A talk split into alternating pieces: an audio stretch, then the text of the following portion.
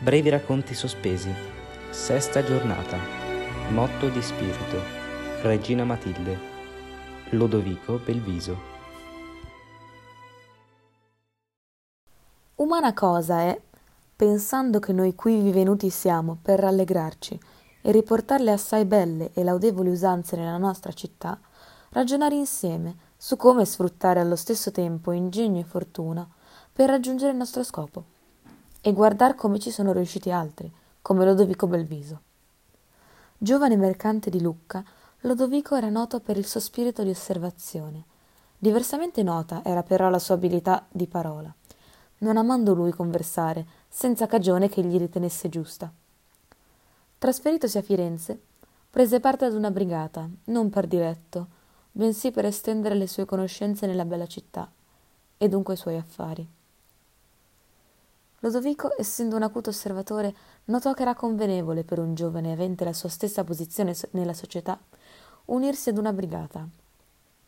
Quei suoi stessi occhi, che parevano affamati di informazioni, tanta era la voglia di aver successo come mercante in quella ricca città, un giorno scorsero una giovane donna che passeggiava nei pressi di Santa Croce. La donna era in compagnia di un'altra giovane e passeggiando conversavano. Ella aveva dei capelli lucenti, raccolti in trecce fatte con cura, e sorrise dopo che la sua compagna aveva pronunciato parole che Lodovico non era riuscito a sentire a causa della lontananza. Lodovico, colpito dalla sua rara bellezza, non poté resistere alla tentazione di avvicinarsi, senza però farsi notare dalle giovani. L'indomani si recò nel medesimo luogo e molto cautamente chiese di lei.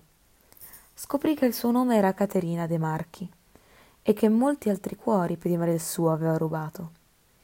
Caterina, infatti, aveva diversi corteggiatori, molti nobili di sangue, altri d'animo, e alcuni erano nobili entrambi i modi. Ma sempre nei loro confronti lei era sembrata crudele. Nonostante la virtù e la liberalità di quei gentiluomini, non sembrava curarsene. Eppure a Lodovico mai parve una donna crudele, bensì gentile ed onesta.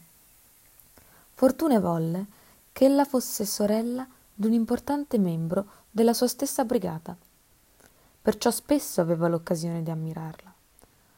In sua presenza avvertiva sempre una forte irrequietezza data dall'ardore che provava, ma allo stesso tempo osservava che l'atmosfera si rallegrava e gli uomini, mirandola, si dimenticavano tutti i pensieri che nobili non fossero. Per queste ragioni, capace non era di credere a coloro che sostenevano che avesse il cuore di pietra.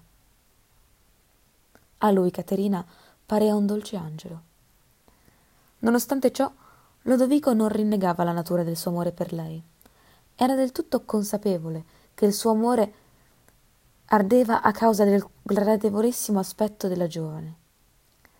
Aveva anche capito che il suo desiderio l'avrebbe consumato fino a distruggerlo se non avesse agito come ha fatto. Approfittò dunque di un incontro dell'onesta brigata per parlare con il fratello di Caterina, Alfonso De Marchi. I due conversarono a lungo quel giorno.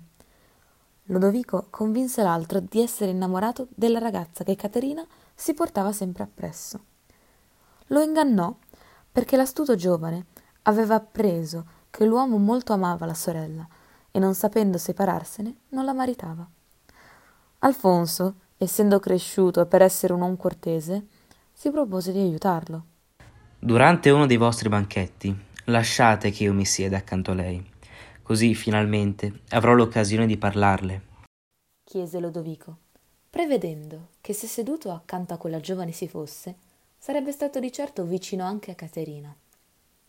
Pochi giorni dopo, Alfonso De Marchi ospitò l'intera brigata per un gran banchetto. La lunga tavola era imbandita splendidamente. Il nobiluomo, possedendo una grande ricchezza, non aveva badato a spese, e gioiosamente iniziarono tutti a pranzare. Lodovico Belviso si trovava di fronte all'amica dell'amata, mentre Caterina era seduta accanto a lui. Così, approfittando del festoso brusio, con la pretesa di versarle dell'acqua, si avvicinò e a bassa voce si rivolse a lei. La maggior parte di questi gentiluomini ritiene che l'uomo più felice tra noi sia vostro fratello, a causa del suo titolo e della sua grande ricchezza, ma è solamente perché non sanno ciò che si prova, stando seduti accanto a voi. La giovane lo guardò stupita e arrossì. Gli uomini solitamente facevano sfarzo delle loro ricchezze per dimostrare il loro amore.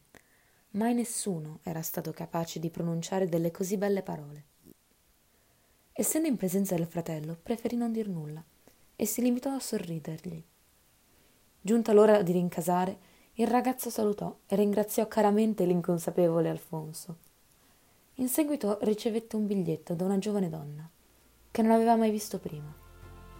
Nel biglietto era contenuto un messaggio. Era da parte di Caterina, che desiderava rincontrarlo.